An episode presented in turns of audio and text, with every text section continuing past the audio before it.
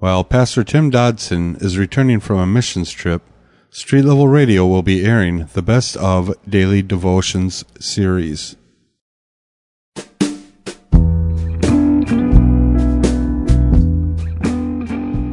This is the Best of Daily Devotions by Pastor Tim Dodson from Believers City Church in Menominee, Wisconsin. For more information, go to believerstogether.com. We're in Acts chapter 23 today, where we find Paul the Apostle, after a great deal of hoopla, has been arrested and is now going to appear in court. Let's pick it up in verse 1 where we read Paul, looking steadfastly at the council, said, Brothers, I have lived before God in all good conscience until today. Verse 2 The high priest, Ananias, commanded those who stood by him to strike him on the mouth. Now, Paul, as I said, was appearing here before the court, and he began his defense that day by telling those present that his conscience was clear. He had done his best to walk according to the righteous path of God. Now, others on both sides of the fence, I think, may have certainly felt differently, but Paul, Paul believed himself to have been obedient to God and to God's direction. The high priest, however, as we said, certainly believed differently. For him, knowing Paul had left the holy and chosen position of Judaism, the spit and polished with their white robes and their gold cups, in exchange for some ragtag group of uneducated followers of a Galilean carpenter's son, well, all that was simply below contempt. And for such an action, the high priest has Paul struck in the face. Clearly, the high priest's response was personally and not judicially based. This Ananias was furious at the trouble that Paul had stirred up, and therefore he was indignant. He was offended. All because Paul had followed Jesus. It's always incredible throughout the ages to see the level of reaction that Jesus Christ can generate in any circle. Verse 3, we read Then Paul said to him, God will strike you, you whitewashed wall. Do you sit to judge me according to the law and command me to be struck contrary to the law? And those who stood by said, Do you malign God's high priest? And Paul said, I didn't know, brothers, that he was high priest. For it is written, You shall not speak evil of a ruler of your people. Now, certainly the actions of this high priest were illegal. But in such situations and with such people, illegal is secondary to the titles and the powers of those who are present. Much latitude is historically and unrighteously extended to these kind of men. That is why Jesus warned us of such when he instructed his followers to not be a respecter of persons. Now, obviously, Paul seemed to be pretty upset here. A whitewashed wall was something weakly painted over in order to make it look better to the eye than it really was underneath.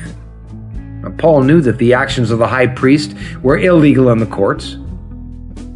However, it seems Paul backed off from his words in a hurry here. Now, we don't have any idea of the details of the scene before us, so we're kind of hard pressed to judge Paul's reasons for his statement in verse 5.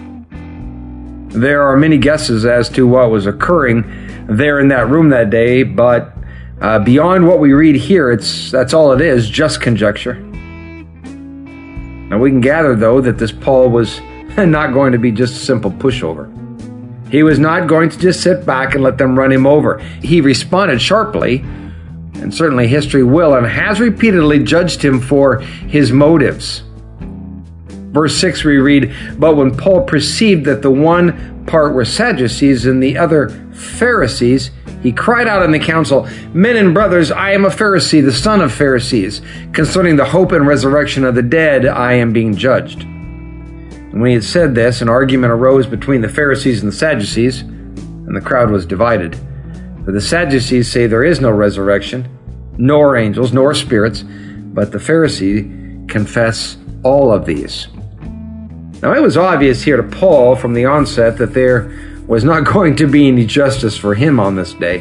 Thankfully, Paul's sense of discernment was in the on position, and through the guidance of the Holy Spirit, he began a rather brilliant, albeit unconventional, defense strategy. Paul was aware that there was a fundamental and crucial defining difference between the beliefs of the Sadducee and the beliefs of that of the Pharisee. And both of these guys were present as his judges that day. The Sadducee, you see, believes there is no such thing as resurrection from the dead. no, really, they do they believe in any realm of the supernatural. But the Pharisee, the Pharisee believed in both. So Paul was now brilliantly pitting two sides against each other. Verse 9 A great clamor arose, and some of the scribes of the Pharisees' part stood up and contended, saying, We find no evil in this man, but if a spirit or angel has spoken to him, let's not fight against God. When a great argument arose, the commanding officer, fearing that Paul would be torn in pieces by them, commanded the soldiers to take or to go down and take him by force from among them and bring him to the barracks. Verse 11 The following night the Lord stood by him and said, Cheer up, Paul. For as you have testified about me at Jerusalem, so you must testify also at Rome. So now, after Paul's defensive action here, the two sides, of course, quickly went at it. The group split down the middle, right along party lines, and the argument appeared to have got nasty in a hurry. And the fact that the commander had to pull Paul out of the ruckus once again certainly gives us the idea that the fray apparently came quickly to blows. The Pharisees were willing to let Paul be in this, but the Sadducees had other plans, and the dissension gave opportunity to basically declare a mistrial, and Paul was taken back to the commander's barracks. Verse 11 tells us how Jesus himself appeared to Paul to encourage him. We should find a great deal of comfort in the fact that even as the world uh, debated both then and now the righteousness of Paul's actions in his traveling to Jerusalem, it's good to know God was still working through and with him, no matter if he had erred or if he had not. As I have already stated, if Paul was wrong, there would be earthly consequences, but the relationship that he had with his God was not based on such things. Not then, not now. It was and is based upon the heart, the motives, and the intentions. Herein, Paul was still in the game. That was a daily devotional by Pastor Tim Dodson from Believer City Church in Menominee, Wisconsin. For more information on Pastor Tim Dodson or Believer City Church, visit believerstogether.com.